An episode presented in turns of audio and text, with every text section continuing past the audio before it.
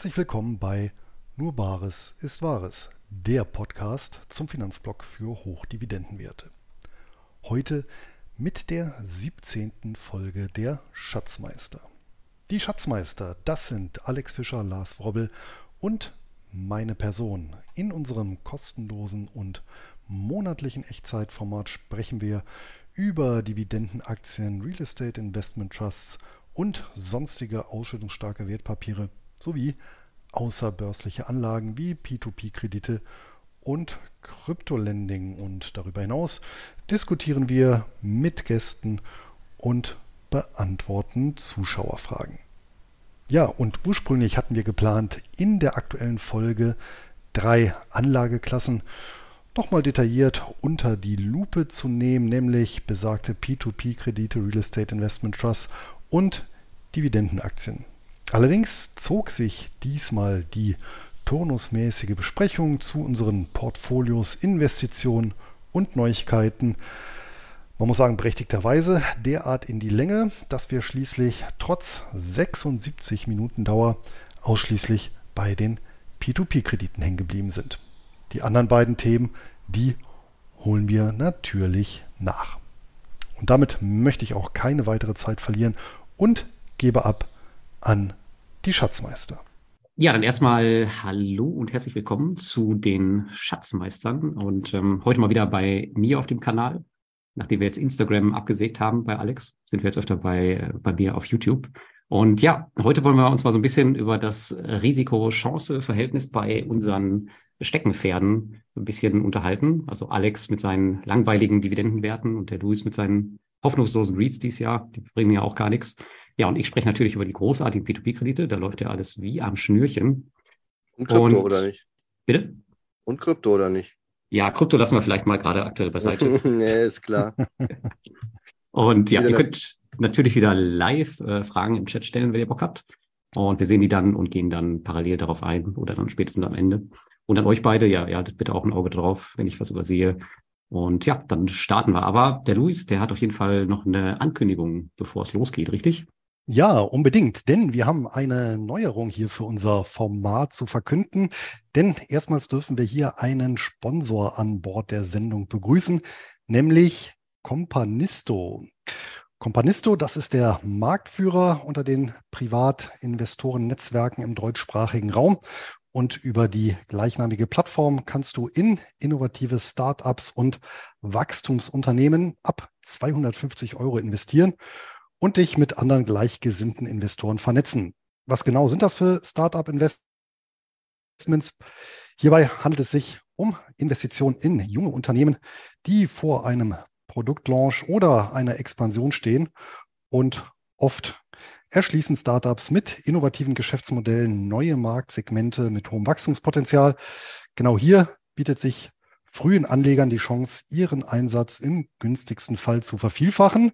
Dem steht natürlich im ungünstigsten Fall ein Totalverlustrisiko gegenüber, sollte die Geschäftsidee nicht aufgehen. Und bei Startup Investments gilt also genauso wie bei Aktienengagements, die Streuung macht's. Und genau die praktizieren über 130.000 Investoren und etwa 1600 Business Angels direkt über Companisto.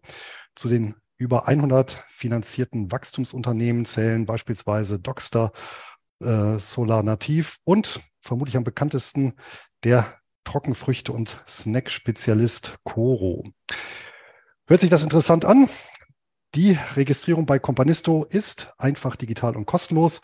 Melde dich am besten gleich an und recherchiere unverbindlich nach den aktuellen Investitionsmöglichkeiten unter companisto.com-go-schatzmeister.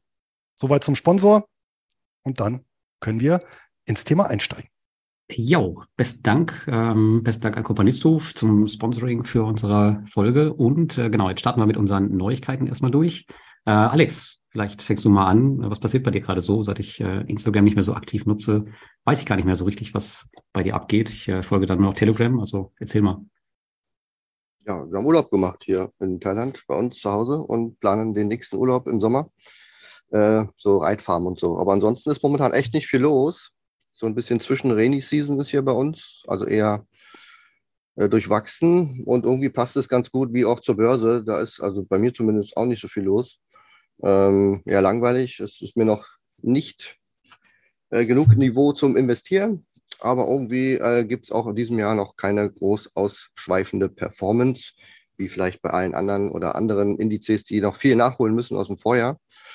Und dann habe ich ansonsten nur noch zwei interessante News gefunden, die können wir gleich nochmal besprechen. Aber ansonsten ist das wie so immer so das beginnende Sommerloch, würde ich mal sagen. Habt ihr schon Sommer? Äh, ja, tatsächlich. Also hier ist es eigentlich, oh. also bei mir, ich weiß gar nicht, es hat seit Wochen nicht mehr geregnet. Also alles, alles super hier. Ja. Aber diese Ausnahmezustände. Ja, aber willst du, willst du deine News jetzt äh, gleich raushauen oder willst du das äh, später machen im Verlauf? Ja, wie wir wollen. Ähm, schauen wir mal, wo das äh, erste ist und das zweite. Also eine Sache habe ich gefunden, das fand ich ganz interessant, war leider ein Pay-Artikel, den habe ich mir jetzt nicht gekauft. Äh, es gibt anscheinend eine Studie, die sagt, die Mehrheit der Finfluencer verbreitet nur weißes Rauschen.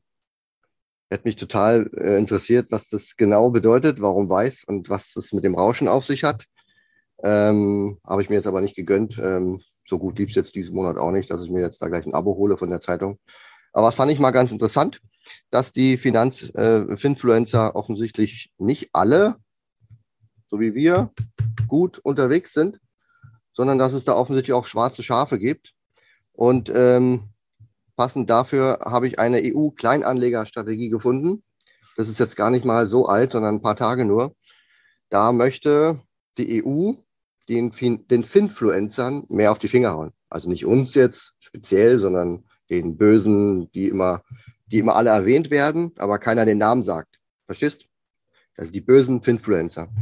Und da geht es wohl um undifferenzierte Gewinnversprechen. Und wenn man sich das alles so, so durchliest, ähm, geht es gar nicht darum, dass wir jetzt sagen, welchen Reit haben wir im Depot oder welche Aktie finde ich interessant, sondern es geht eher um Kooperationen äh, mit Unternehmen, also so dieses typische Werben und da ist wohl angedacht, dass man die gleichen Richtlinien schafft, wie praktisch in der Werbewelt der Wertpapierunternehmen äh, es wohl heute schon gibt. Das heißt, man muss alles ganz transparent zeigen, wer mit wem, warum, wie und, und alles äh, zusammenarbeitet. Ähm, also es geht speziell um Marketing, Kommunikation und um Belohnungssysteme. Da gab es ja in letzter Zeit auch dieses Thema mit Naga, wo man ja auch Millionen verdienen konnte, auch wenn man äh, nur Grütze den Leuten empfiehlt, verkauft oder was auch immer. Ähm, interessanter Punkt. Ähm, es wird verlangt, dass Risiken und Chancen ausgewogen dargestellt werden, steht da drin. Und vorhergehend soll geprüft werden, also du als Influencer, ob die vorgesehene Zielgruppe geeignet ist. Schwierig jetzt, weiß nicht genau. Ich gehe davon aus, mein Content ist jetzt so gut geeignet für ja, wird sicher den einen oder anderen geben. Gerade bei Luis, der hat ja auch oft Spezialthemen. Da musst du schon richtig ranklotzen, Luis, um her vorher herauszufinden, bevor du den Content da so rausspuckst, ob deine Zielgruppe dafür geeignet ist. Ja, und was ich nicht gefunden habe in dem ganzen Ding ist, wie gesagt, Aktienvorstellungen oder den ganzen Kram. Das ist da irgendwie, also ich kann jetzt sagen, kauf BMW-Aktien, habe ich auch gemacht.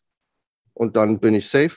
Wenn ich aber sage, ich habe hier mit DWS oder mit Börse Stuttgart und wir haben hier einen Fonds und wir reden über Fonds und wir haben die ja, irgendeiner verdient daran, dann ist das alles ähm, ganz schwierig. Also ich habe ja da ähm, einen Link, den könnte ich ja mal äh, kopieren in den Chat oder in die, in die Infobox und da, da könnt ihr euch den Artikel alle mal durchlesen. Nicht jetzt, sondern nach dem ähm, Livestream heute. Hm. Ja, interessant. Also ich finde ja, also aktuell ist es ja schon so, dass eigentlich äh, Sponsorings oder sowas bekannt gegeben werden müssen, so wie jetzt bei uns auch ganz zu Anfang. Ähm, dass halt ähm, wirklich jeder versteht, dass man halt mit dem Unternehmen auch zusammenarbeitet. Eigentlich gehört das ja jetzt schon zum, zum guten Ton, aber an sich ist es eine gute Sache, wenn das halt äh, so ein bisschen äh, offiziell auch gemacht wird. Dass das so ein bisschen die, die schwarzen Schafe ähm, ja, im Zaum hält. Weiße Schafe müssen sein. Weiße Schafe. Ja. Aber nochmal zurück äh, zu deinem Portfolio äh, vielleicht. Äh, wie läuft es da so gerade aktuell? Also im Moment, ähm, Stand heute bin ich bei plus zwei Prozent in diesem Jahr. Das ist jetzt irgendwie kein Fisch, kein Fleisch. Vor allem könnte man meinen, wenn, wenn man die ganzen Indizes anschaut, die alle wie bekloppt äh, laufen, denkt man sich, was ist los?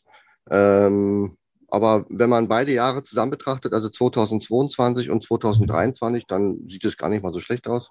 Letztes Jahr war ich bei plus minus null und in diesem Jahr bei plus zwei. Ähm, wenn man sich den Nasdaq anguckt, ähm, könnte man meinen mit 31 Prozent. Also meine Zahlen sind jetzt alle Ende, Ende Vorjahr, äh, Ende Vormonat, also Ende Mai. Ähm, da frage ich mich natürlich, 31 Prozent habe ich irgendwas falsch gemacht, aber gut, der Nasdaq hat letztes Jahr auch minus 28 gemacht, dürfte also auch nur bei plus minus null dastehen. Das heißt, die Volatilität ist natürlich deutlich höher. Bei mir ist praktisch, ich würde mal sagen, Zeitlupe, Stillstand. Also ist praktisch keine große Bewegung in irgendeine Richtung. Aber ist okay, wenn Zinsen steigen oder Zinszyklen sich ändern, dann wird einmal bricht das ganze Tech zusammen und äh, dann rennen alle wieder ins Tech rein. Die Frage ist, wer hat denn tatsächlich mit einem Tech-Depot in den letzten Jahren eine gute Rendite gemacht oder gerade in diesen volatilen Jahren? Weil oft mhm. hast du ja Anleger, die dann sagen, boah, geil, Tesla und meine Amazon, die besten Pferde im Stall, dass sie dann aber noch 15 Pelleten haben und alles und so weiter und den ganzen Kram zusammenrechnen. Du siehst praktisch nie so diese wirkliche, ich habe eine, ein Tech-Aktiendepot, was dann entsprechend aus mehreren Werten, wie ja bei mir auch, 70 Dividendenwerte, das ist ja alles drin von Öl und, und, und Lebensmittel und Konsum. Das ähm, läuft halt immer nicht alles gleichzeitig. Aber dann siehst du zumindest mal, mein gesamtes Vermögen bewegt sich letztes Jahr mit null und dieses Jahr mit zwei. Das ist in Anbetracht der Tatsache, finde ich, ein sehr gutes Ergebnis. Und ich würde gerne in der Tat mal ein Tech-Depot sehen, wo denn wahrscheinlich 70 Prozent irgendwelche Leichen sind, äh, über die man jetzt nicht so gerne spricht. Und dann immer eben diese drei Werte hervorhebt, wie Microsoft und äh, naja, alles, was so super, super gerannt ist. Ja. Auch jetzt, äh, Nasdaq habe ich letztens gelesen, sind ja, glaube ich, noch irgendwie so sieben Werte, die den Nasdaq irgendwie treiben. Und alles andere ist ja irgendwie auch nur halb gegoren. Also Volatilität ist bei mir sehr, sehr niedrig und deswegen bin ich mit meinem Ergebnis erstmal zufrieden. Ich, ich konzentriere mich in diesem Jahr so ein bisschen mehr auf mein Dividendenwachstum, aber da kann ich ja nochmal ergänzen, wenn wir noch ein bisschen Zeit haben. Hm, genau, da kommen wir ja später noch dazu. Da kommt gerade noch eine Frage aus dem Chat von dem Gerd. Äh, was haltet ihr persönlich von Naga? Ist dein persönlicher Aktientipp, Alex? Oder? Also ich weiß nur die Story mit dem einen Typen aus Dubai, dass das alles total grütze ist. Ansonsten habe ich mit denen nichts am Hut, keine Ahnung, was die machen, warum okay. sich das für die rechnet oder so, keine Ahnung, kann ich dir gar nichts zu sagen. Ja, ich habe es auch nur so am Rande mitbekommen. Ich weiß ehrlicherweise auch. Copy Trading, äh, oder? Es ist doch nur Copy Trading, oder? Irgendwie so, ja. Also ich kenne die, ich kenne noch die Naga Corporation. Das ist ein Nusshersteller. Glücksspiel, nee, Glücksspiel, Glücksspielunternehmen aus Kambodscha. Ich glaube, das ist eine der, eine der wenigen kambodschanischen Aktien, die auch, äh, glaube ich, vom europäischen Publikum über zumindest international aufgestellte Broker erworben werden kann. Schau, ja. Also bei Naga, ähm, ganz kurz ist ja mit diesem Copy Trading, da kann man halt schauen. Ich glaube, da habe ich jetzt, jetzt die Tage gerade eine interessante Statistik gesehen. Ähm, die Performance, die ausgewiesen wird, kann man mal gegenüberstellen zu den Verlusten, die die Kopierer praktisch mit diesen Trades gemacht haben. Und da ähm, frage ich mich am Ende, wer das sieht und trotzdem investiert, da braucht es dann am Ende auch keine EU-Richtlinie. Also ähm, das ist dann praktisch selber schuld, ja. Bestimmt so, ja. Gerade nochmal zu den, zu den Tech-Depots, ähm, Alex. Ich könnte dir das von meinem Sohn zeigen. Der hat nämlich überwiegend ähm, Tesla, Bitcoin, Ethereum und Bondora Going Grow. Also der hat ein richtig gutes Jahr. Aber das, ähm, ja, der hat auch noch einen anderen Anla Anlagehorizont. Ich habe übrigens gerade nochmal ja. nachgeguckt, parallel tatsächlich Naga Corporation, die gibt es immer noch, ähm, ist an der Börse Hongkong gelistet, daher kann man die gut kaufen. Und ähm, der, das Hauptasset ist Naga World, das größte Hotel- und Gaming-Resort ähm, in Kambodscha, in der Hauptstadt äh, Phnom Penh. Ich dachte, Dubai kommt jetzt, aber gut. Mit zwei nee, nee, nee. Gut, Luis, was war bei dir so los? Erzähl mal. Seit unserem letzten Treffen, ach, da gab es jetzt zwei Höhepunkte. Zum einen jenseits der Finanzmärkte war oder stand jetzt im Mai die traditionelle Schwedenreise an in die Einsamkeit Smalllands, in die ja, Pampa, in wunderschöne Natur. Und das war wie immer sehr erholsam, diesmal auch bei bestem Wetter. Wir hatten jeden Tag Sonne, aber auch nicht zu warm. Und waren wirklich ja eine sehr schöne, erholsame Zeit mit äh, Minimum an, an, wie soll ich sagen, digitaler Verbundenheit.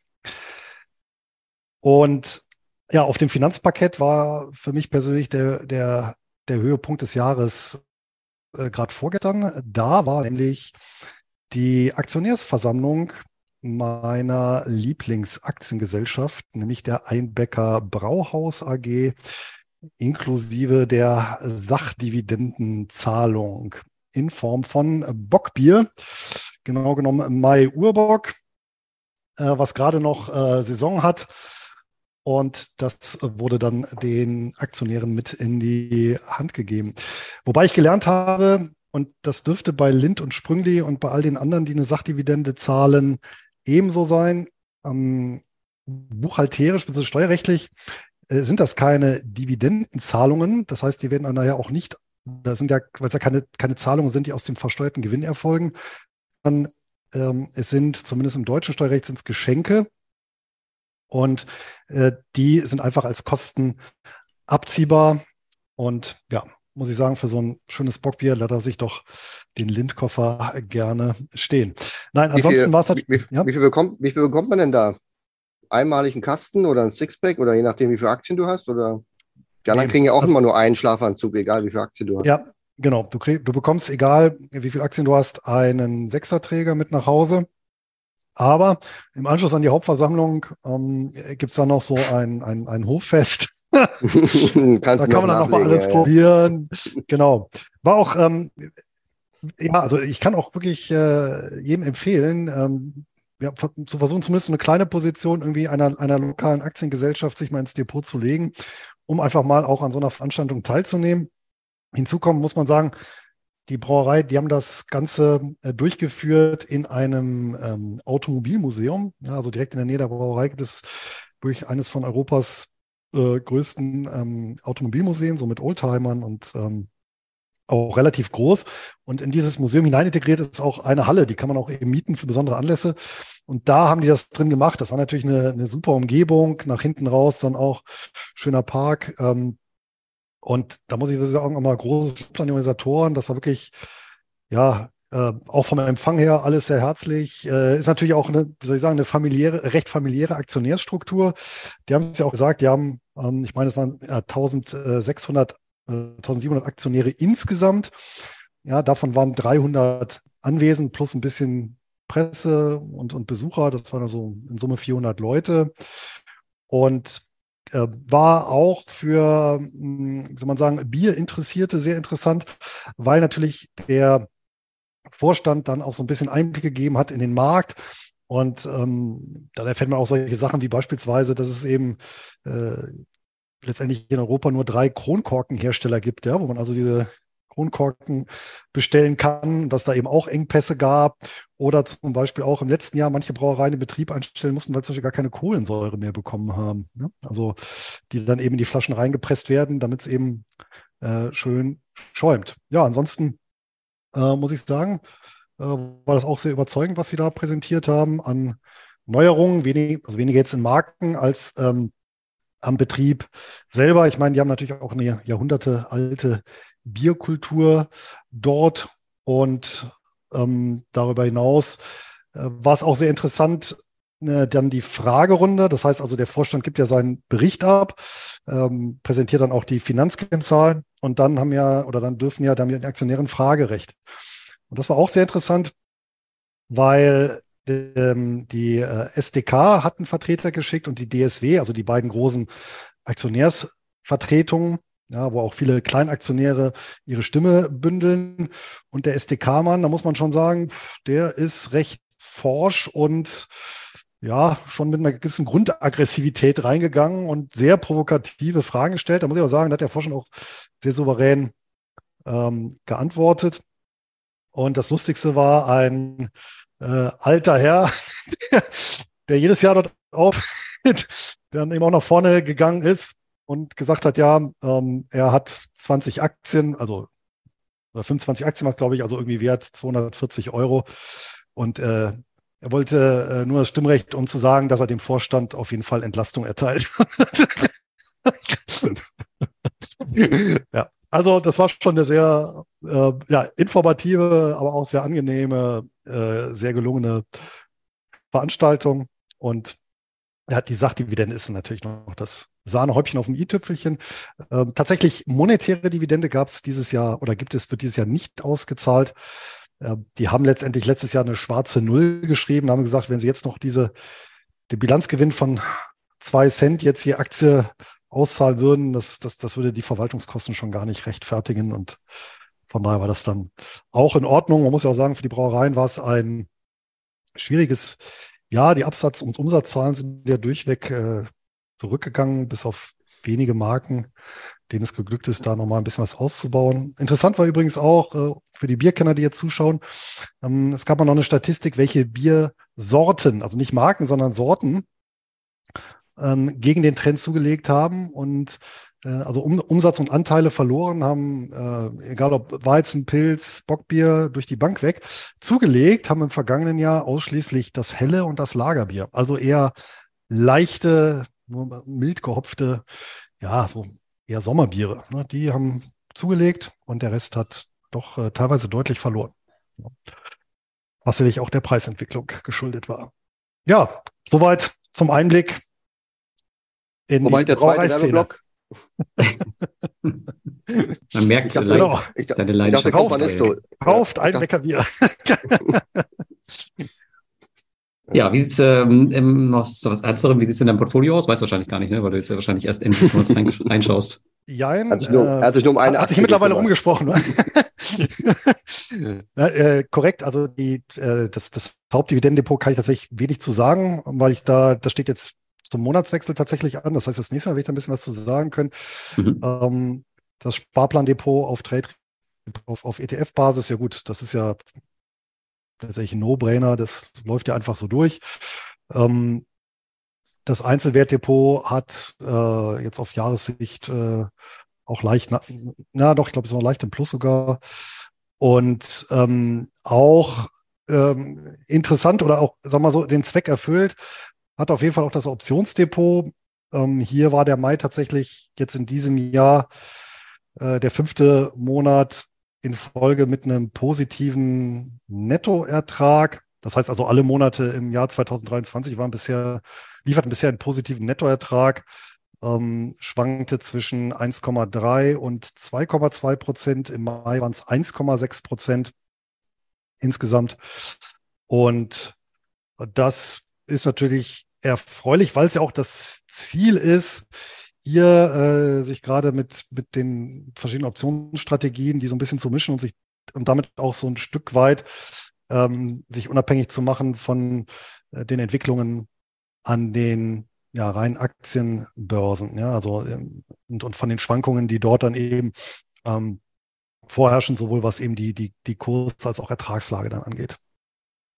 Hm. Okay. Ja, klingt doch ganz, äh, ganz ordentlich. Ja, kommen wir zu meinen News. Äh, bei mir ist jetzt wieder ein bisschen Ruhe eingekehrt. Ich war ja vor kurzem in Riga, meine Community weiß das, ähm, aber ich habe es auch schon erzählt, da war ja die FinFetters-Konferenz. Und ähm, noch spannender war für mich aber der Trip danach, denn danach war ich in Vilnius ein paar Tage, war ich übrigens zum ersten Mal. Und da habe ich die Plattform Peerberry besucht, eine der größten P2P-Plattformen mittlerweile über die habe ich ja auch schon ein paar Mal gesprochen. Und ja, mit denen bin ich schon investiert als einer der ersten Investoren, aber ich bin jetzt erst dazu gekommen, sie mal zu besuchen. Und das war echt cool. Also die Plattform hat komplett überzeugt. Und ja, wollen wir mal schauen, ob ich da nicht ein bisschen mehr investiere. Ansonsten sieht's, da, ja. Dazu, dazu habe ich gleich mal eine Frage, weil du sagst, eine der größten, sind die jetzt gewachsen über all die Jahre oder sind die nur so, so groß jetzt, weil andere da verschwunden sind?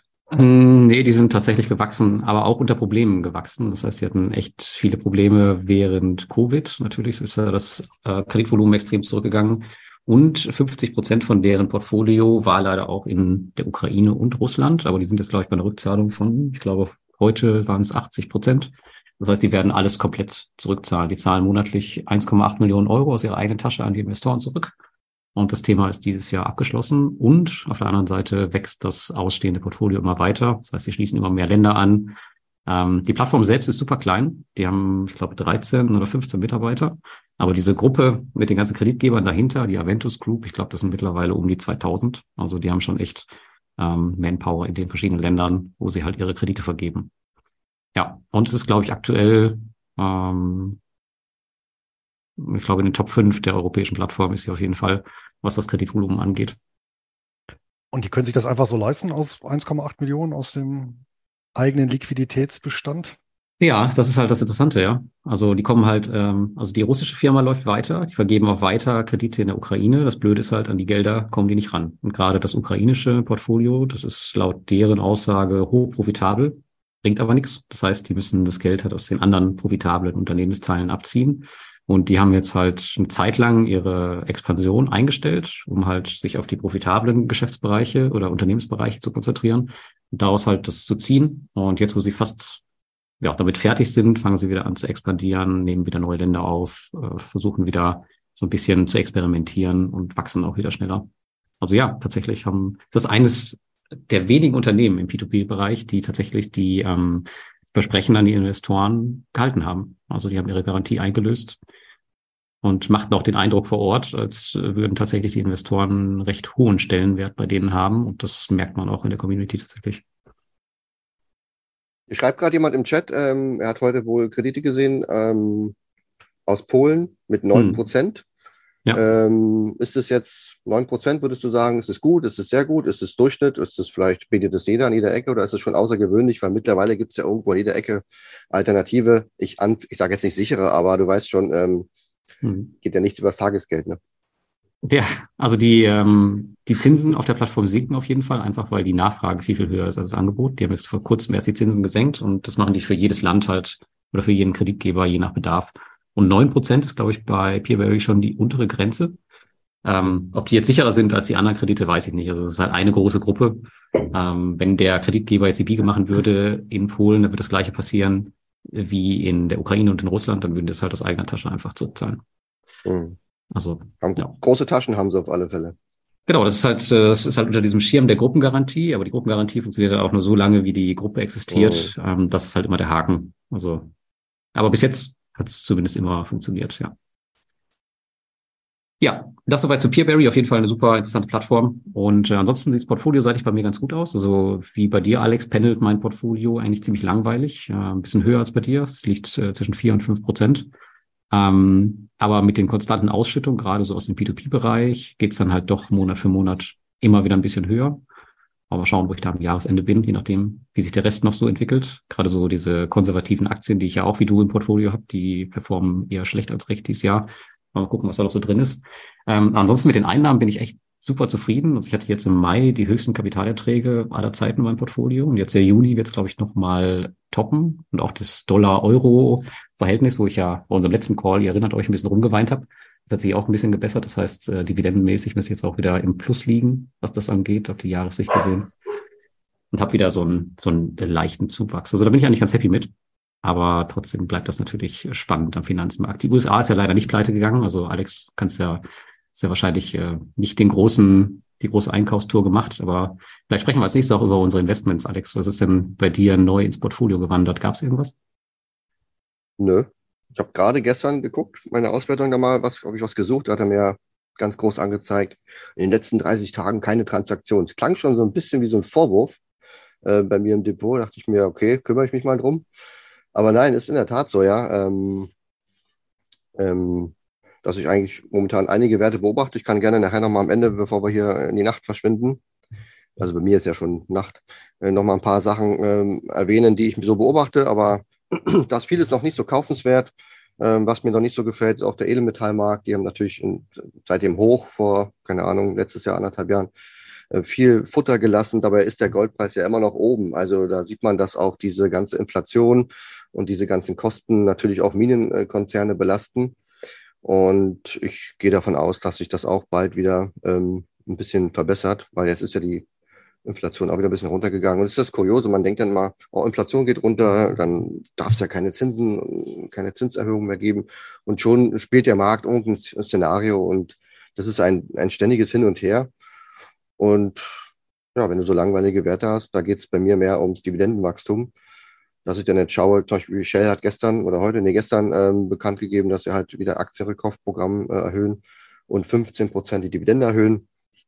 Ist jetzt vielleicht nicht so ein gutes Beispiel, weil die haben ja ähm, im Zuge von Covid auch die Dividende ähm, stark gekürzt.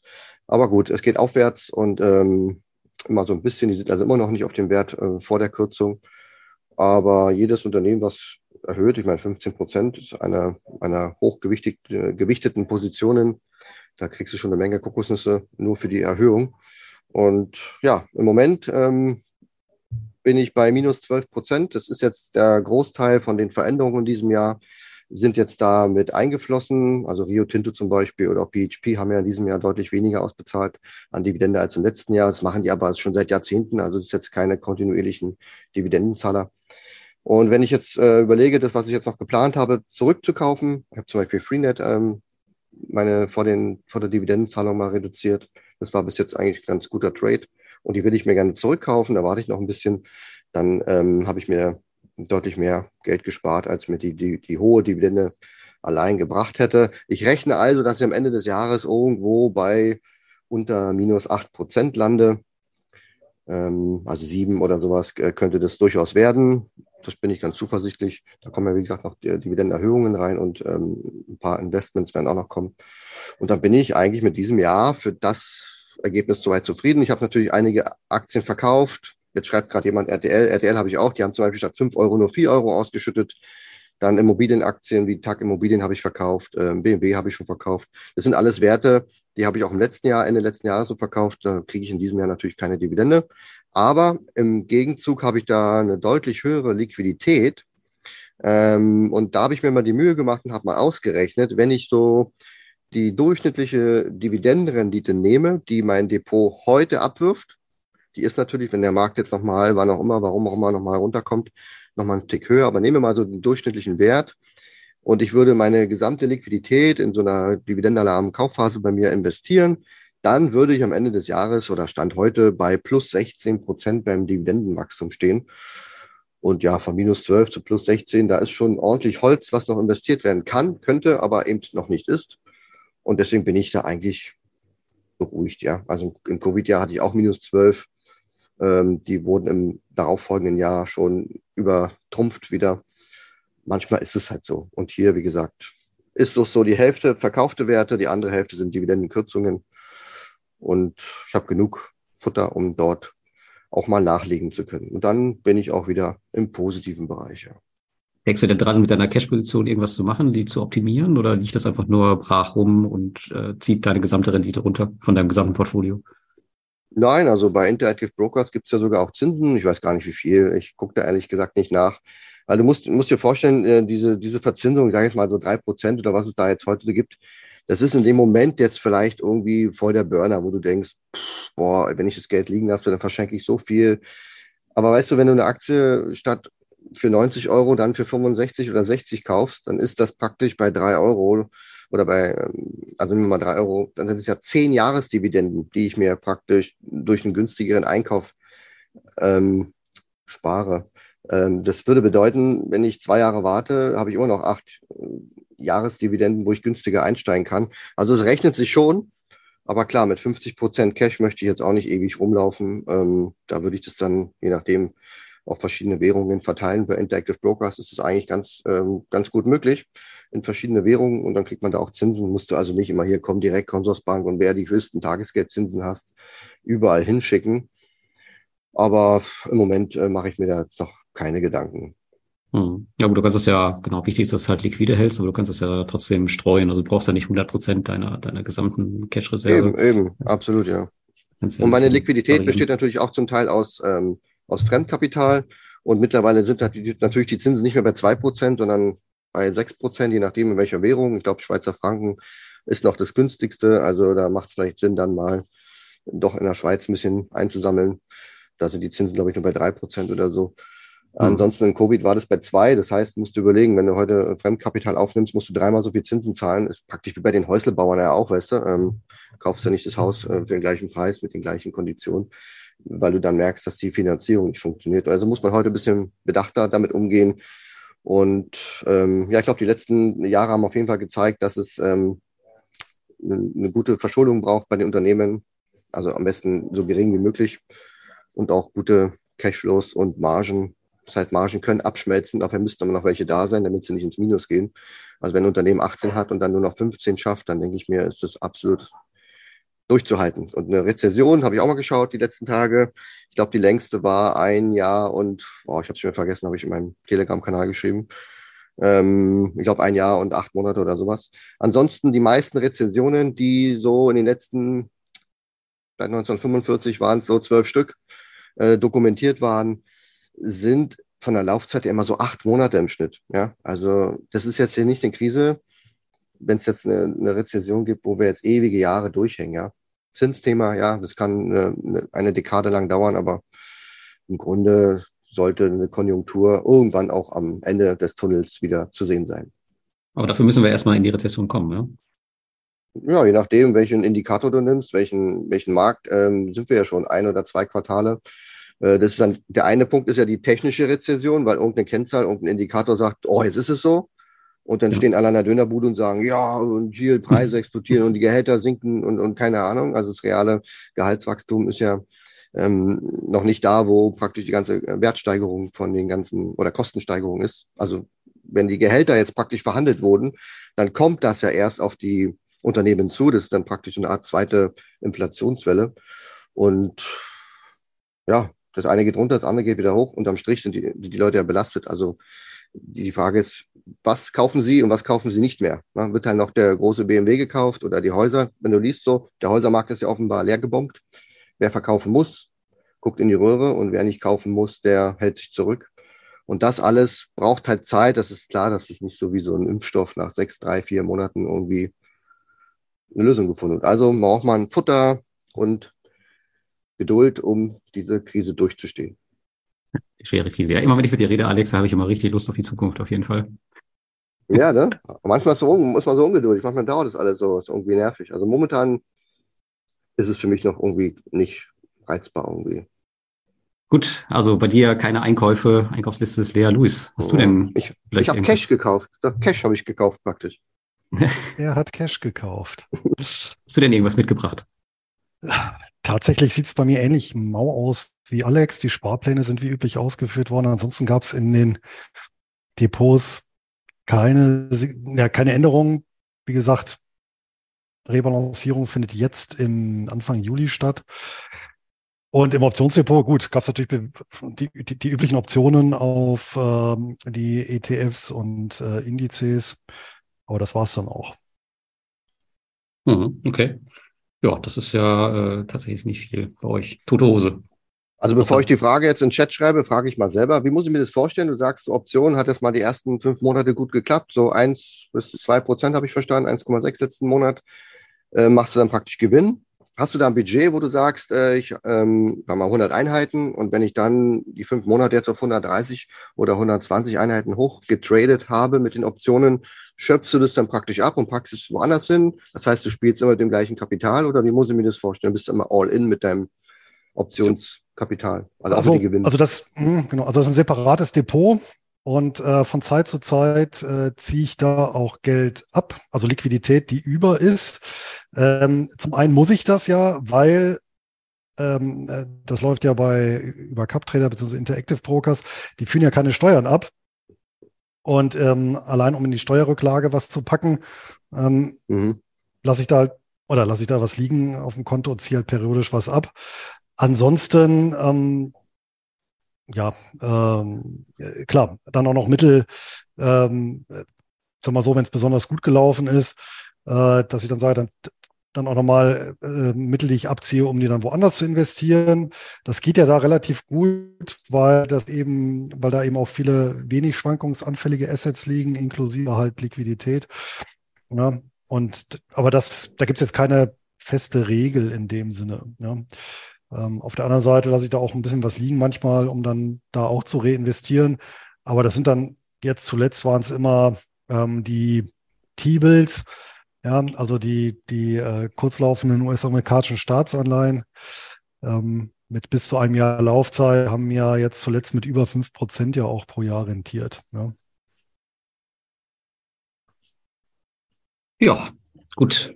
Äh, bevor wir hier noch äh, weiter in die Optionen abdriften, kommen wir gerade noch zu meinen Investments. Bei mir gab es tatsächlich ein bisschen was, äh, wie gewöhnlich. Also meine Sparpläne liefen weiter, die müssen wir jetzt nicht mal durchgehen. Aber meine Cash-Reserve im Bereich Aktien, die ist jetzt wieder seit letztem Monat auf 100 Prozent.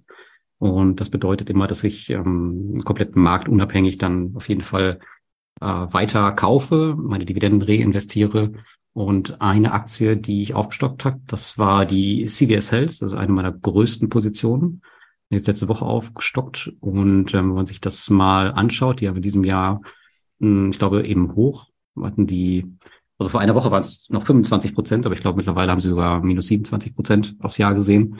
Und in meinen Augen fand ich das tatsächlich nur bedingt gerechtfertigt. Da habe ich jetzt die Gunst der Stunde so ein bisschen genutzt. Und ähm, ja, wahrscheinlich jetzt im nächsten Monat nochmal einen Nachkauf geben, eine zweite Tranche. Und für mich überhaupt der ganze Pharmabereich äh, finde ich äußerst interessant, gerade jetzt auf die Zukunft gesehen. Und mit der CVS Health, wenn man sich die Dividendenhistorie anschaut, mhm. dann kann man da, glaube ich, auch äh, von der Seite wenig falsch machen. Ja, genau. Also bei den Pharmaaktien Ganz kurz, mhm. ist mir auch aufgefallen, ich habe mir jetzt mal zwei Werte angeschaut, Amgen, die habe ich schon im Depot und äh, Gilead Science.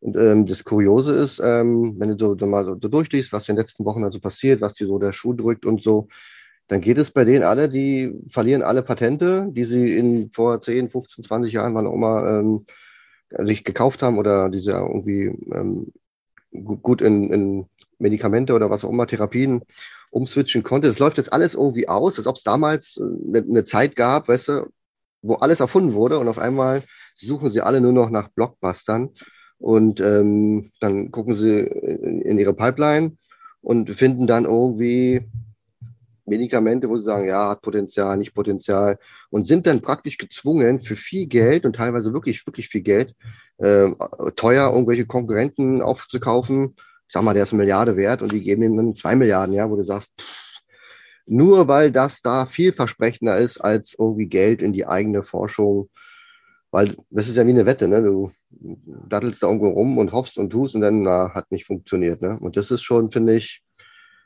also Pharma ja irgendwie, aber wenn es dann so eine, also CVS ist zum Beispiel ja so Kliniken und den ganzen Kram, ne? Apotheke, das ist für mich dann irgendwie doch investierbarer als dann so dieses ist ein bisschen wie Startup, ist ein bisschen wie Tech, ne? Nur halt auf Hammer irgendwie, ne? Bei Biotech und ob das da alles so kommt und so, schwierig. Oder man kauft ja einen schönen CF in dem Bereich, Luis, ja, da gibt es ja auch einen, ne? Ich glaube, da gibt es auch den BlackRock äh, Health Science Trust oder sowas. Dann hat man gleich ganz viel im Depot. Korrekt, das stimmt. Ja.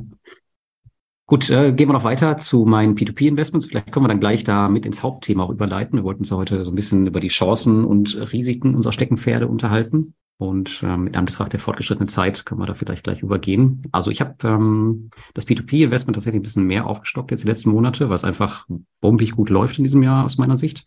Und ähm, weil man halt auch den Cashflow damit äh, in einem Jahr, wo der US-Dollar vielleicht nicht so gut performt, ähm, ganz gut hochhalten kann. Und zwar, ich habe da in Peerberry investiert, haben wir eben schon drüber gesprochen, die ich auch besucht habe. Und eine, eine Plattform, die für dich vielleicht auch äh, interessant wäre, Alex, um dein Cash zu parken, das äh, ist Monofit Smart Saver. Das ist was wie Bondora Go and Grow, da warst du ja auch mal. Allerdings von einer anderen Firma. Hm, ist ein bisschen risikoreicher, wenn man sich den Hintergrund betrachtet.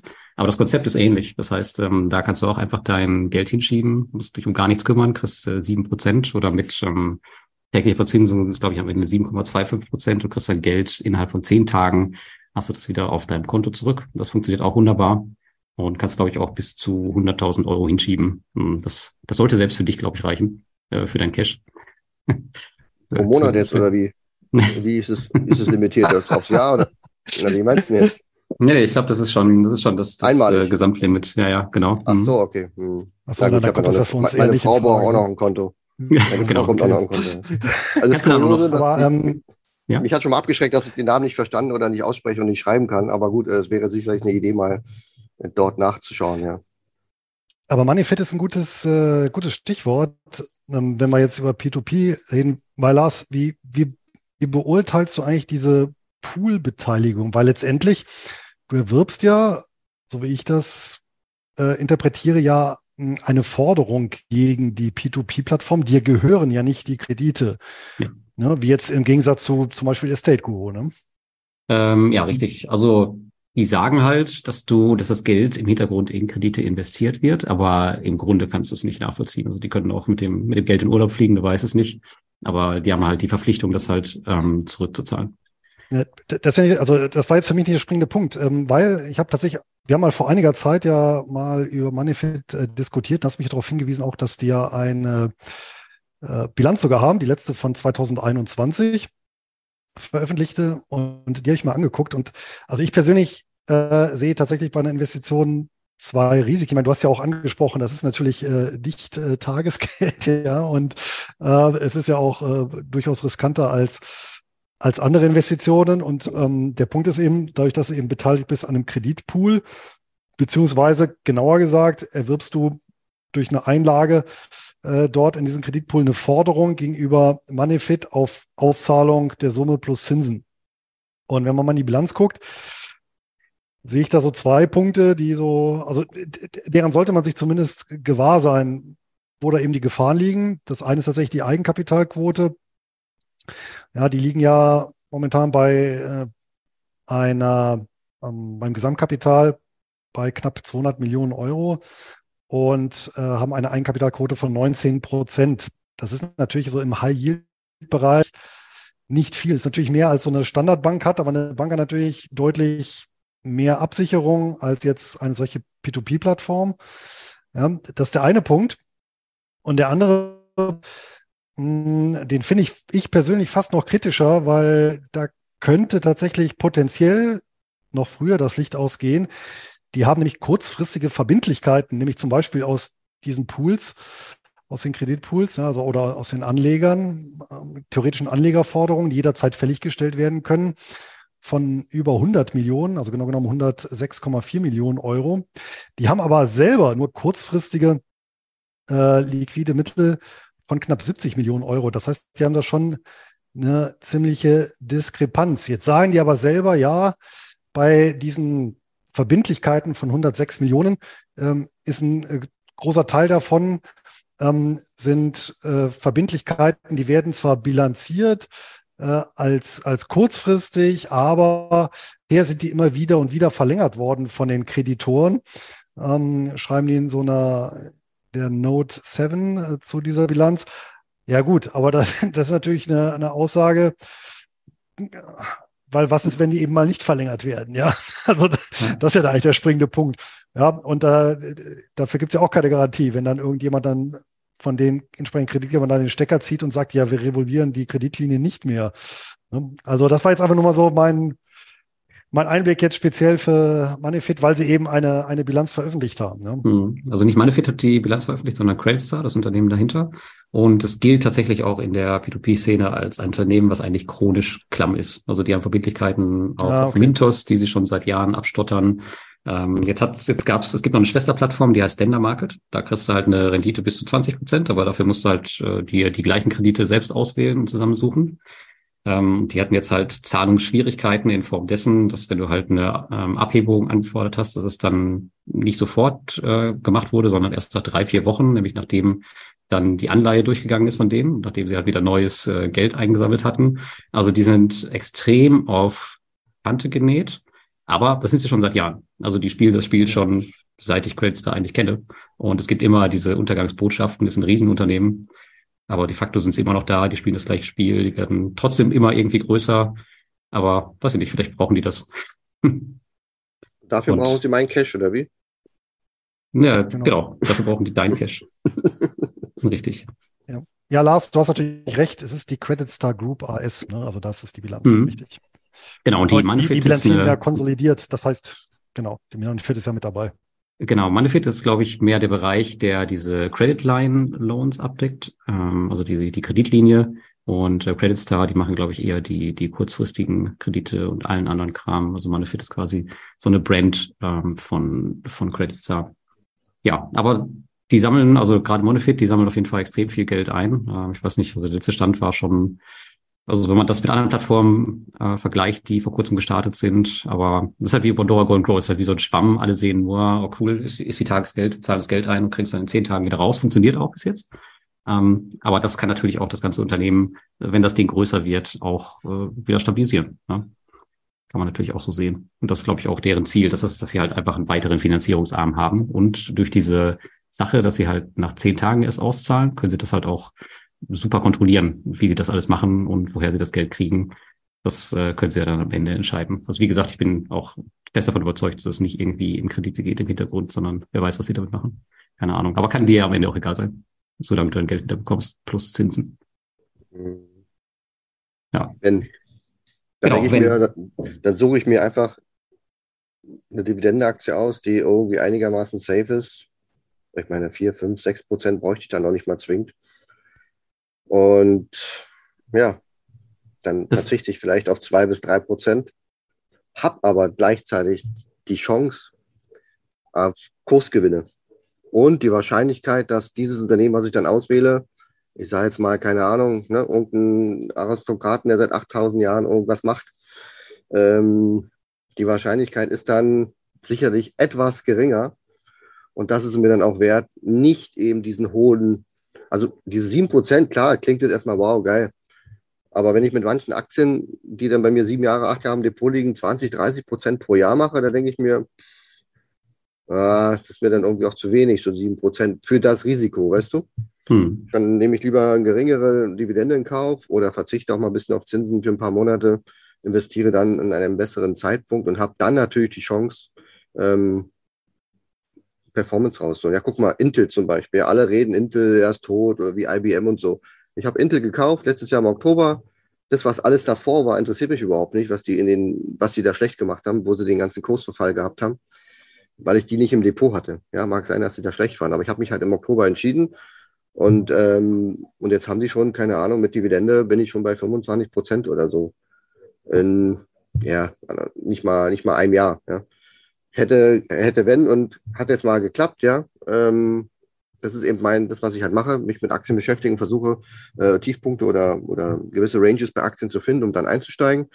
Aber dann denke ich mir, hm, nur 7% Risiko irgendwo da in so einem Muftiland oder irgendwas ist, da ist mir dann irgendwie zu limitiert für, für die 7%. Und bei Intel kriege ich jetzt nur noch eine Dividendenrendite von ich glaube 1,5 ist ganz mini nur noch, weil die ja die Dividende gekürzt haben. Aber ist ja egal, bei mir zählt ja Performance und Ertrag in Summe. Und da funktioniert es schon mal ganz gut. Ja, genau, da sind wir ja auch schon, schon voll in den äh, Risiken, was die P2P-Kredite angeht. Also es ist halt, also erstmal ist es ja keine Entweder-Oder-Entscheidung. Also ähm, ja. du kannst ja beides machen und die P2P-Kredite sind für mich ganz klar ein Einkommensinstrument. Du hast halt einfach die, die Downside von, von 100 Prozent und halt eine begrenzte Upside nämlich das, was du an Ausschüttung rauskriegst. Und diese sieben Prozent, also das ist halt der Preis dafür, dass du halt nichts machen musst. Aber, wie ich eben gesagt habe, die haben auch diese andere Plattform, wo du halt die gleichen Kredite quasi bekommst, aber halt zehn äh, Prozent mehr Rendite kriegst. Dafür musst du halt ein bisschen mehr tun. Also, ja.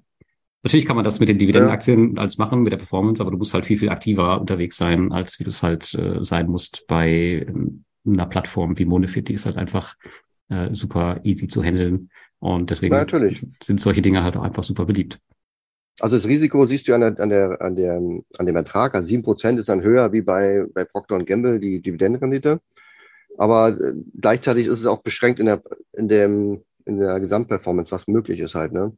Und ähm, Anteile an einem Depot, äh, an einem Unternehmen sind halt mal mehr, mal weniger wert. Das ist bei dir, sparst du dir das halt. Ne? Äh, das genau. hat immer dein, dein, dein Investitionskapital. Und der Unterschied, wir müssen ja auch als Finfluencer, müssen wir auch ein bisschen den Leuten ein bisschen was erklären. Bei dir ist ja so, du kriegst ja Zinsen, ne? das ist ja bei dir sowas wie on top, hast ja auch gesagt, du kriegst jetzt wieder Einkommen und durch die ganzen Ausschüttungen. Bei der Dividende, wissen viele nicht, das ist doch so ein, so ein ganz krasses Ding. Da Ahne, wird die kommt. nämlich vom Kurs abgezogen und dadurch ist es gar kein Bonus. Jetzt haben wir wahrscheinlich viele enttäuscht. So. Ja. Ja, und deswegen muss man es auch nochmal berücksichtigen, dass es ja totales Milchmädchenrechnung ist, was wir hier eigentlich hier machen. Okay, ja, dann werde ich noch mehr in P2P investieren, denke ich. Und ähm, ja, vielleicht kommen wir dann zu einer äh, anderen Plattform, wo ich auch investiert habe, und zwar Lande. Das könnte dir vielleicht besser gefallen. Das sind nämlich Agrarkredite. Ähm, mhm. Die sind ein bisschen sicherer. Ähm, das ist ähnlich wie bei Estegoro mit den Real Estate Loans. Nur hast du halt als Sicherheit hier, äh, keine Ahnung, eine Herde Kühe oder Traktoren oder sonst irgendwas oder ein Bagger. Und das beschränkt sich halt alles auf den Bereich Landwirtschaft. Und wir hatten jetzt ein paar IT-Probleme und ganz viele Anleger sind weggerannt, weil ein paar Zinsgutschriften ähm, verspätet kamen. Und deswegen war der normalerweise total leer gekaufte Erstmarkt war gut gefüllt. Und da habe ich jetzt mal zugeschlagen. Ist eine, ein super interessanter Bereich, der ganze Agrarbereich im, äh, in der P2P-Industrie. Es noch eine andere Plattform, die heißt Heavy Finance, die nehme ich vielleicht auch noch mal irgendwann dazu. Aber das ist auf jeden Fall ein Bereich, der auch relativ sicher ist, jetzt im Gegensatz zu den kurzfristigen Krediten auf Monefit oder auf anderen Plattformen, weil du halt immer eine Sicherheit dahinter hast, die halt im Zweifel veräußert werden kann, was auch bis jetzt, glaube ich, gut funktioniert hat. Ich glaube, die haben eine Ausfallquote von zwischen ein und drei Prozent oder sowas. Ähm, aber de facto habe ich noch nie einen Kapitalverlust gehabt, solange die Plattform existiert. Ähm, aber das ist halt etwas, wo du nicht dein, dein Cash parken kannst, sondern das wäre dann tatsächlich ein Investment. Wobei es auch da kurze Kredite gibt mit einer Laufzeit von drei Monaten. Ja. Gut, dann habe ich noch ähm, eine andere Plattform investiert, und zwar Crowdpeer. Crowdpeer gehört auch zu Peerberry, die ich besucht habe in Vilnius. Und zwar machen die folgendes, dass die ihre Crowdfunding-Kredite auslagern von Peerberry. Da haben die beides. Das heißt, sie haben die ganzen Short-Term-Loans, die Kurzfristkredite und die ähm, Geschäftskredite. Und die werden ausgelagert in eine regulierte Plattform in Litauen, die heißt Crowdpeer so dass sie halt quasi einen Teil, den sie regulieren können, reguliert haben und den anderen Teil, der läuft halt weiter in einer unregulierten Jurisdiktion, wo sie halt einfach äh, Spaß haben können.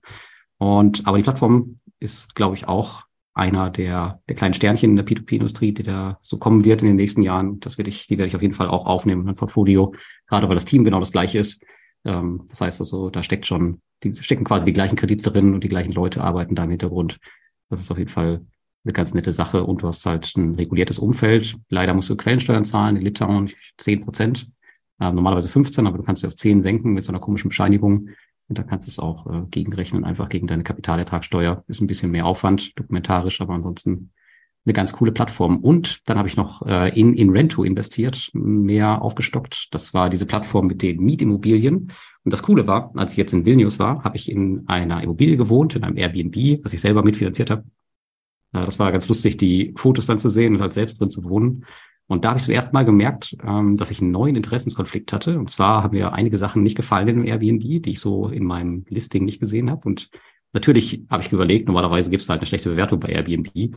Aber da habe ich überlegt, gut, jetzt, das Ding hatte nur drei Bewertungen und wenn ich dann natürlich eine schlechte gebe, oder ich glaube sogar nur zwei, das, ich verdiene natürlich von der, von der Kurzzeitmiete, ist natürlich ziemlich doof. Und da habe ich natürlich eine, eine gute Bewertung gegeben und dann die ganzen Verbesserungsvorschläge dann privat in den Host geschickt. Ähm, ja, aber es ist mal ein Interessenskonflikt, den ich so noch nicht kannte. Äh, wenn man dann in der Immobilie wohnt, die man dann halt auch selbst äh, irgendwie mit, mitfinanziert hat und von dessen Miete man quasi mitlebt. Dann noch bei McDonalds essen, um sich selber die Dividende zu refinanzieren. Und das mache ich ja sowieso schon. Und ein Bäcker Bier trinken, dass man dann auch. Ja, genau. Da schreibst du auch keine schlechten Bewertungen, wenn bei McDonalds was nicht stimmt. Bei McDonalds kannst du richtig nicht. abkassieren. Also da habe ich ja Dividende jetzt bei Plutos, gibt es nochmal einen Zehner extra. Und wenn man in neuen Restaurants ist, das ist noch ein Geheimtipp, ähm, da kann man meistens äh, manchmal so Umfragen machen. Die, da ist manchmal so ein kleiner QR-Code auf der Rechnung, kannst du Umfragen machen.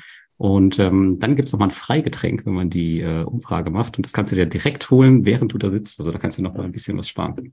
Wenn du das weißt vorher, bestellst du einfach ein Getränk weniger. Und dann kannst du dir das über die Umfrage kostenfrei holen am Schalter. Du kannst dir auch einfach die Kassenbons aus dem Müll rausziehen. Aber ich glaube, bei McDonalds gibt es kein Bier, oder? Nee, ich glaube, äh, nee, wenn du möchtest wahrscheinlich auch nicht trinken, Luis. Ja, das, das, mag sein, ja.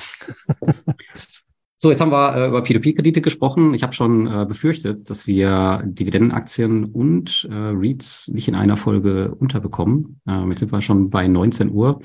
Jetzt können wir natürlich noch ein bisschen über die Chancen und Risiken bei P2P-Krediten weitersprechen, aber ich würde sagen, dass wir die anderen Themen äh, auf eine andere Episode auslagern. Ansonsten sitzen wir hier, glaube ich, noch äh, in zwei Stunden und dann wird es, glaube ich, für Alex echt spät, oder? Ich, ich denke, das ist eine gute Idee. Ich bin, ich bin ja zu Gast hier. dann, lass ja. da, dann lass uns die Themenblöcke doch verschieben und dann schließen wir heute einfach das Thema P2P ab. Um, passt ja ganz gut.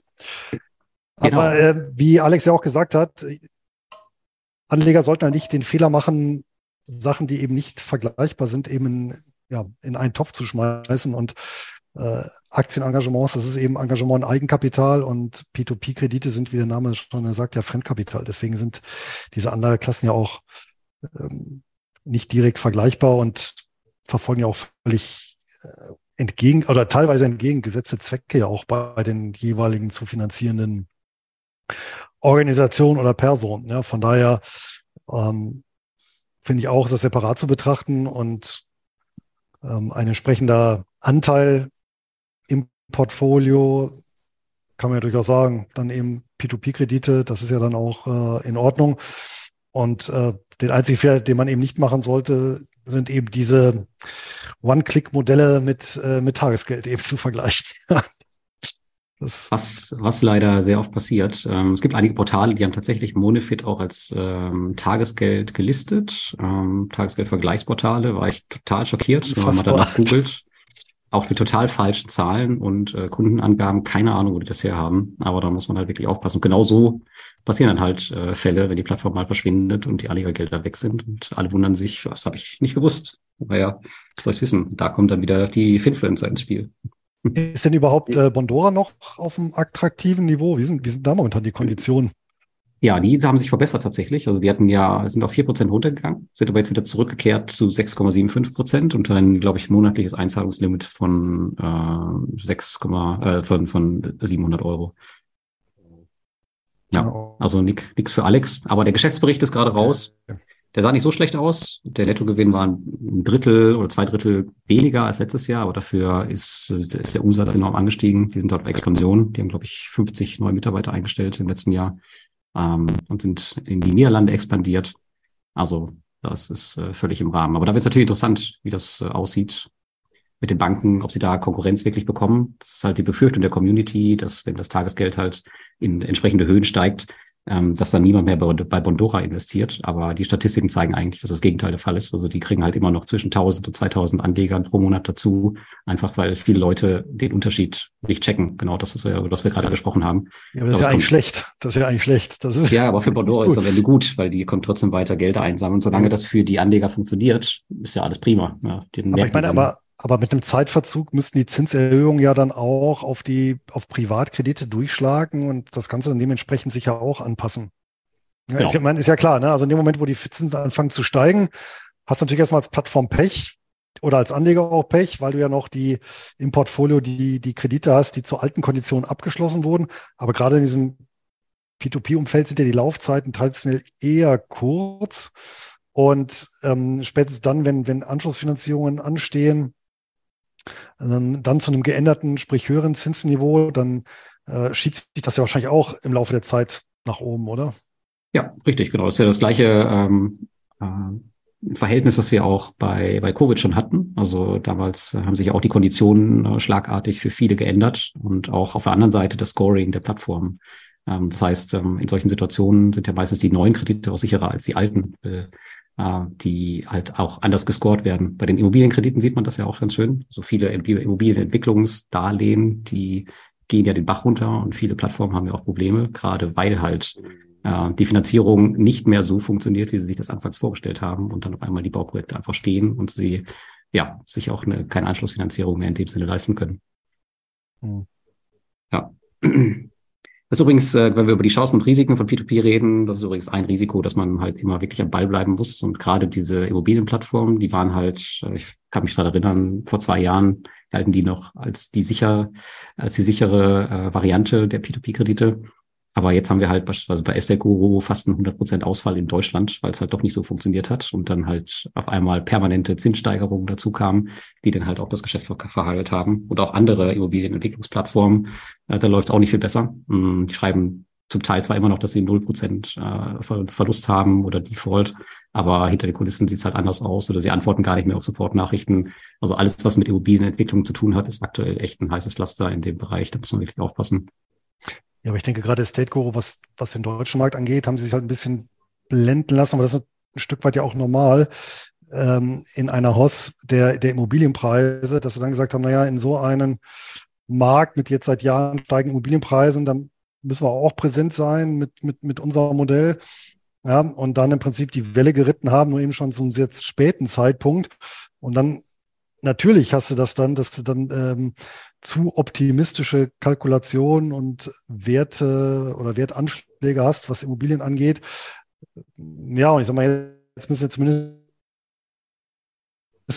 dann beweisen, was sie jetzt noch können. Ne?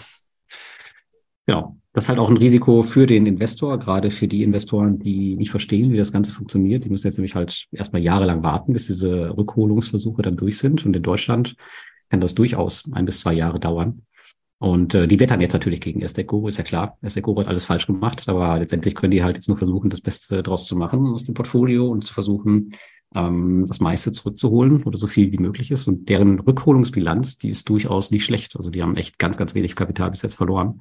Aber es dauert halt seine Zeit. Und ähm, klar kann man jetzt den schwarzen Peter auf die Investoren schieben, auf, äh, auf, die, auf die Plattform schieben. Auf der anderen Seite hätte man als Investor aber natürlich auch vorsichtiger sein können ähm, und nicht in Deutschland investieren können wenn man schon gewusst hat, dass das vielleicht eventuell risikoreich ist.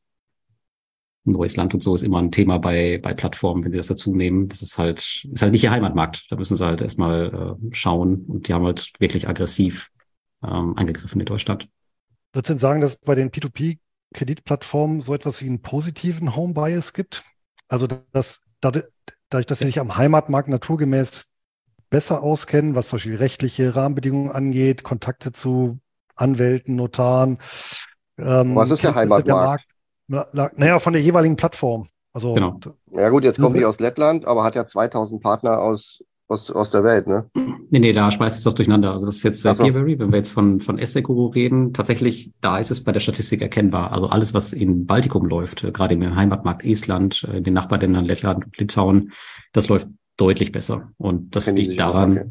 dass die halt schon länger dort aktiv sind und es natürlich auch äh, ihre Heimat ist. Und in Deutschland haben sie es halt mit einem damals, glaube ich, italienischen Manager versucht, der das hier so ein bisschen äh, verbockt hat. Das hat nicht so gut funktioniert. Ja. Und ähm, bei den kurzfristigen Krediten, Alex, was du angesprochen hast, bei Peerberry beispielsweise, die ähm, machen das ein bisschen anders, weil die haben ja meistens lokale Partner vor Ort, die sich mit dem Kreditmarkt auskennen. Ähm, und das hat, glaube ich, Esteco nicht so richtig gehabt in Deutschland. Also die hatten, haben halt versucht, mit den Leuten, die aus Estland arbeiten, in Deutschland äh, erfolgreich zu werden mit dem gleichen Konzept. Und das ist denen, glaube ich, auf die Nase gefallen, während die anderen wirklich Teams, lokale Teams in den Ländern aufbauen und da dann versuchen, Kredite zu vergeben. Ich glaube, das muss man da auf jeden Fall unterscheiden. Ich glaube, da hat Esteco einfach einen Fehler gemacht. Ich glaube, viele deutsche Mitarbeiter hatten die nämlich zu Anfang nicht, die da für das Portfolio zuständig waren. Ja. Ja, aber auf jeden Fall eins der Chancen, was, bei, was ich bei P2P-Krediten sehe, hm, ist eigentlich immer noch so, wenn ich in meinen, meinen Cashflow schaue. Klar, das Ganze ist ein bisschen Management, aber das ist trotz aller äh, Verluste, die ich so erlitten habe, super stabil und mit einer steigenden Tendenz. Ähm, wenn ich da so sehe, was seit 2014, seit ich angefangen habe, zusammengekommen ist, dann motiviert das auf jeden Fall immer dabei zu bleiben. Und seitdem ist natürlich in der Branche auch viel passiert. Also die Branche ist professioneller geworden, viele Plattformen sind reguliert. Auf der anderen Seite muss man auch mal aufpassen. Äh, natürlich gibt es auch neue Plattformen, die versuchen, Regulierung wieder zu umgehen und dann in Jurisdiktionen ihre, ihre äh, Firmen eröffnen, wo sie halt schnell mal das machen können. Fünf Minuten später ist die Website da und so können wieder Gelder eingesammelt werden. Aber alles in allem professionalisiert sich die Branche. Die Firmen werden größer, der Bedarf weltweit wird größer an äh, Krediten, die einfach nicht über Banken gehen. Von daher glaube ich, dass es äh, immer ein spannendes Thema bleiben wird und die Plattformen größer werden, die jetzt da sind oder noch ganz viele neue Ideen. Ich meine, jedes Jahr denke ich, okay, jetzt hast du irgendwie alles gesehen im P2P-Umfeld und dann mhm. kommen halt wieder irgendwelche neuen Ideen um die Ecke, wie die äh, Agrarkredite, mit, wo man irgendwelche Bagger finanzieren konnte oder sonst irgendwas, was auch super funktioniert hat.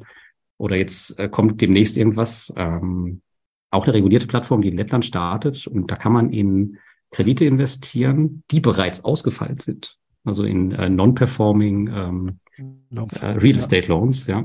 Genau. Und da kann man solche Pakete kaufen. Gab es bis jetzt auch noch nicht. Ich glaube, auf einer Plattform gab es das mal ganz kurz, aber das lief nicht so gut an, aber die haben sich da wirklich drauf spezialisiert. Also das ist schon mal eine Nummer härter, ja, wenn du schon in Kredite investierst, die bereits ausgefallen sind. Gut, aber unterm Strich ist, es, ist die Abwicklung ja viel einfacher. Du investierst ja und bekommst halt nicht zurück. Also da sparen die sich auch ganz viel in der Abwicklung. Ne? Geniales Aber, Modell eigentlich. Ja. Eigentlich genial, ja. Es ist, ist, fast, ist fast wie TUI, weil du hast ja gerade gesagt, wir, als Aktionär investierst du ja in Eigenkapital und das ist Fremdkapital. Du kannst auch als Aktionär direkt in Fremdkapital investieren, wie zum Beispiel so Unternehmen wie TUI. Ja? Oder einfach hochverschuldete, wo, wo eigentlich nur noch Fremdkapital da ist. Ja? Was ja, ich glaube, Cinemax, Cinemax, war, äh, Cinemax war mal, glaube ich, so ein Unternehmen, was zumindest eine Zeit lang negatives Eigenkapital auch aufwies. Also Gibt's schon, ja, das, alles möglich. Ja, ja, ne? ich weiß jetzt nicht, wie es heute ist. Gut, äh, Alex, ich habe verstanden, du bist ja gerade nicht so auf P2P, aber Luis, was ist denn bei dir? Du hast doch P2P-Plattformen, oder? Wie, wie, wie läuft es denn da bei dir? Ja, aber das äh, sind nur die großen, ähm, also Estate Guru Mintos und das läuft so als Beimischung äh, nebenbei. Gut, Estate Guru bekanntermaßen auch mit dem entsprechenden deutschen Anteil. Hm. Ich hatte Deutschland seinerzeit nicht rausgenommen, sondern eben auch durchlaufen lassen. Aber gut, das ist halt. Wie groß ist denn so dein Anteil, wenn du sagst, das ist das Vermögen von Louis? Wie viel Prozent oh, kann man da sagen? Fünf. Das ist ja all in, aber du? ja, so fünf Prozent. Also, gut, das ist natürlich auch so eine. Ja, ich meine, aber drunter, ähm, da muss ich sagen, da gebe ich auch dem, dem, dem Gerd Kommer recht. Also, wenn man dann irgendwie eine Anlageklasse hat, die dann signifikant unter fünf Prozent ist, äh, da, da kann man es eigentlich auch gleich sein lassen, weil dann ist der Einfluss so ja, gering, äh, dass einen nichts bringt, außer halt mehr Verwaltungsaufwand, ja. Mhm. Also ich denke mal, das ist so eine kritische Größe. Ähm, und dann kann man sagen, oder man macht es eben wirklich aus experimentellen Gründen, ja, dass man sagt, ich probiere irgendwas aus, dann ist ja auch in Ordnung. Aber wenn das wirklich im Rahmen des, des äh, Portfolio-Managements, äh, denke ich mal, also fünf Prozent so eine untere, untere Grenze, äh, unterhalb derer eine, eine Anlageklasse oder äh, ein Anlagesegment dann einfach äh, nichts bringt. Ne? Ja, hast du ja, absolut recht. Jetzt hast du gesagt, du hast äh, Mintos äh, parallel, lässt du so mitlaufen. Mintos ist jetzt nicht gerade als nicht, nicht als Plattform bekannt, die man parallel einfach so mitlaufen lässt. Ähm, was, was hast du da für eine Strategie? Hast du eine von den automatischen oder was äh, machst du da genau?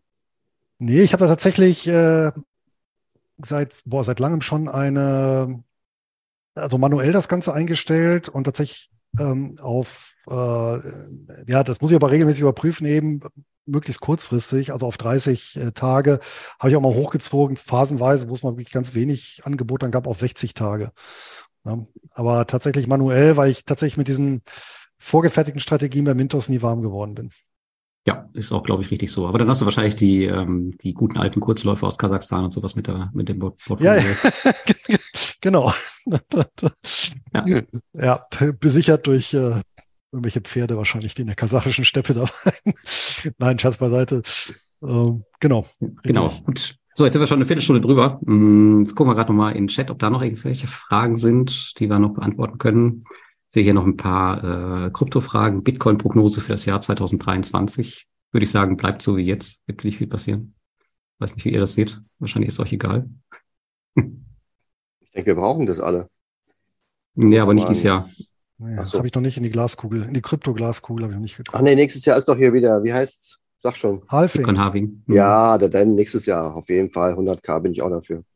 Genau, nächstes Jahr geht's ab. Und dann kommt ja noch, ist noch eine Frage von Christoph, der fragt, macht ihr auch Krypto-Staking? Ja, mache ich tatsächlich. Ähm, ja, das läuft tatsächlich so nebenbei. Das ist doch jetzt, nicht, nicht so da war doch jetzt die letzten Tage auch wieder irgendeine Plattform. Wie hieß die denn hier? Nicht, nicht Beyoncé, wie heißt sie? Binance. Binance, da war doch wieder irgendwas. Irgendwie habe ich das Gefühl, immer wenn wir uns treffen, ist irgendwas kaputt gegangen wieder irgendwo. Ja, ja, was kann man denn noch, wo, wo kann man, außer bei Richie, wo kann man denn noch seine Kryptos lagern, sag mal? Äh, also in, ja, genau, das wollte ich hören. Gut, okay. auf, auf, auf, dem Stick wahrscheinlich.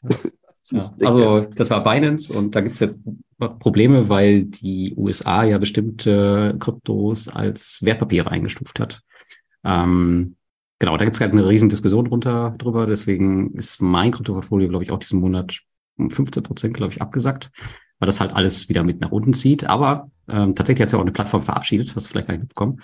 Hm, ist vielleicht zu klein gewesen, und zwar CoinLoan, auch aus Estland. Äh, da konnte man auch äh, Festgeld oder beziehungsweise Fiat-Geld konnte man da zu 12 Prozent investieren.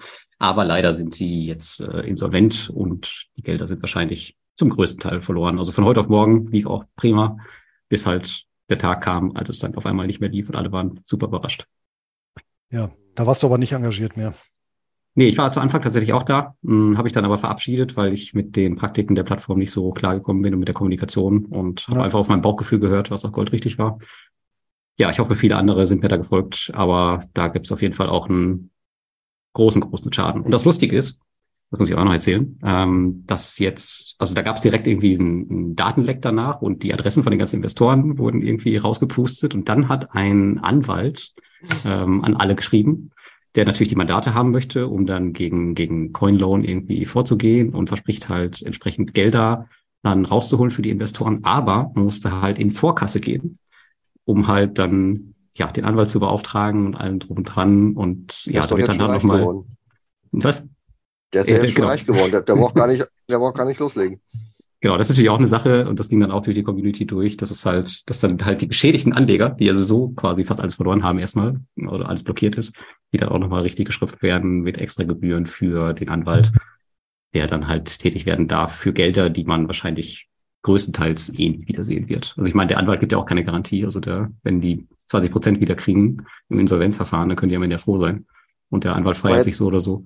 Aber jetzt muss ich nochmal fragen, ich bin ja nicht so kryptomäßig. Jetzt packst du da deine fünf Bitcoins hin, ja, auf diese Plattform. Die Plattform geht dann über Nacht irgendwie kaputt und alles ist irgendwie doof abgetaucht. Wo sind denn dann diese Kryptos? Die muss doch irgendeiner haben. Ja, ja, klar, die liegen. Also ich meine, es gibt ja heute auch die Leute, die alle noch diese Wirecard äh, 5 Cent Aktien haben, aber als, als Mahnmal im Depot. Aber im Grunde. Ja, die liegen bei die denen. Ja irgendwo sein. Die liegen bei denen auf den internen Wallets äh, meistens oder die haben die selber halt irgendwo anders gebunkert, wer weiß. Aber letztendlich ist es dann am Ende alles Insolvenzmasse. Also die kriegst die Währung, so wie du sie eingezahlt hast, nicht wieder. Also du kriegst dann vielleicht einen Betrag X dann in, in Euro wieder äh, aus der Insolvenzmasse, aber das, das kann dir eigentlich egal sein, wo die, wo die Kryptos sind. Also die sind auf jeden Fall da, ja. Irgendwo sind die.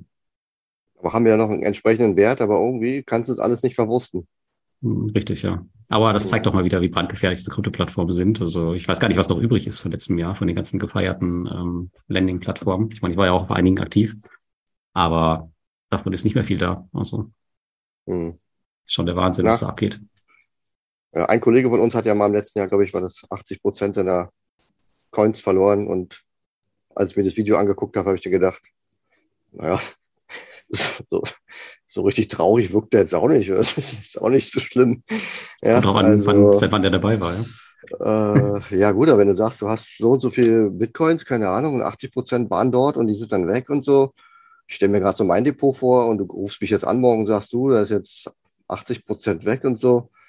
Also das, das Erste, was ich jetzt nicht machen würde, ist jetzt ein YouTube-Video und sagen, ja, Learning, muss ich mal gucken, natürlich doof gelaufen, also da war ich schon so ein bisschen überrascht. Oder es war so klein, dass du sagst, ja, bei ist jetzt auch nicht so wichtig, weißt du? Oder in 30 Jahren habe ich es wieder rausgeholt. Ja, genau. Das ist ja ein bisschen, du siehst ja auch die Sprünge, die die Kryptos machen. Das sind mal in einem Monat 30 Prozent hoch, dann wieder 40 Prozent runter. Also deswegen macht man sich da keine Gedanken drüber, wenn man mal ein paar Kryptos verliert, ist das sehr schnell wieder drin. Ja, genau. So, bevor wir jetzt hier in die Kryptos abrutschen, würde ich sagen, ja. wir machen für heute den Sack zu. Und Luis, wir sind, glaube ich, beim nächsten Mal bei dir. Und ich glaube, dann werden wir das Thema Korrekt. oder? Dann, ja, dann kümmern wir uns nochmal um, genau, dann die Immobilienbranche. Auf jeden Fall. Cool. Genau. Das klingt doch gut. Ja, Fragen haben wir nicht mehr. Wenn ihr nichts mehr habt, dann würde ich sagen, beenden wir das heute. Danke an die Zuschauer und danke für die Fragen und so. Und ähm, ja, für alle, die das später hören, viel Spaß mit dem Podcast. Auf jeden Fall. Macht's gut. Tschüss. Ihr hattet hoffentlich viel Spaß mit dem Podcast, musst du sagen. Stimmt, ist ja dann Vergangenheit. Gut, dass du mich. Ist, am Ende. ist ja jetzt am Ende des Podcasts. Ja. Super. Bis dann. Tschüss. Ciao. Ciao, ciao.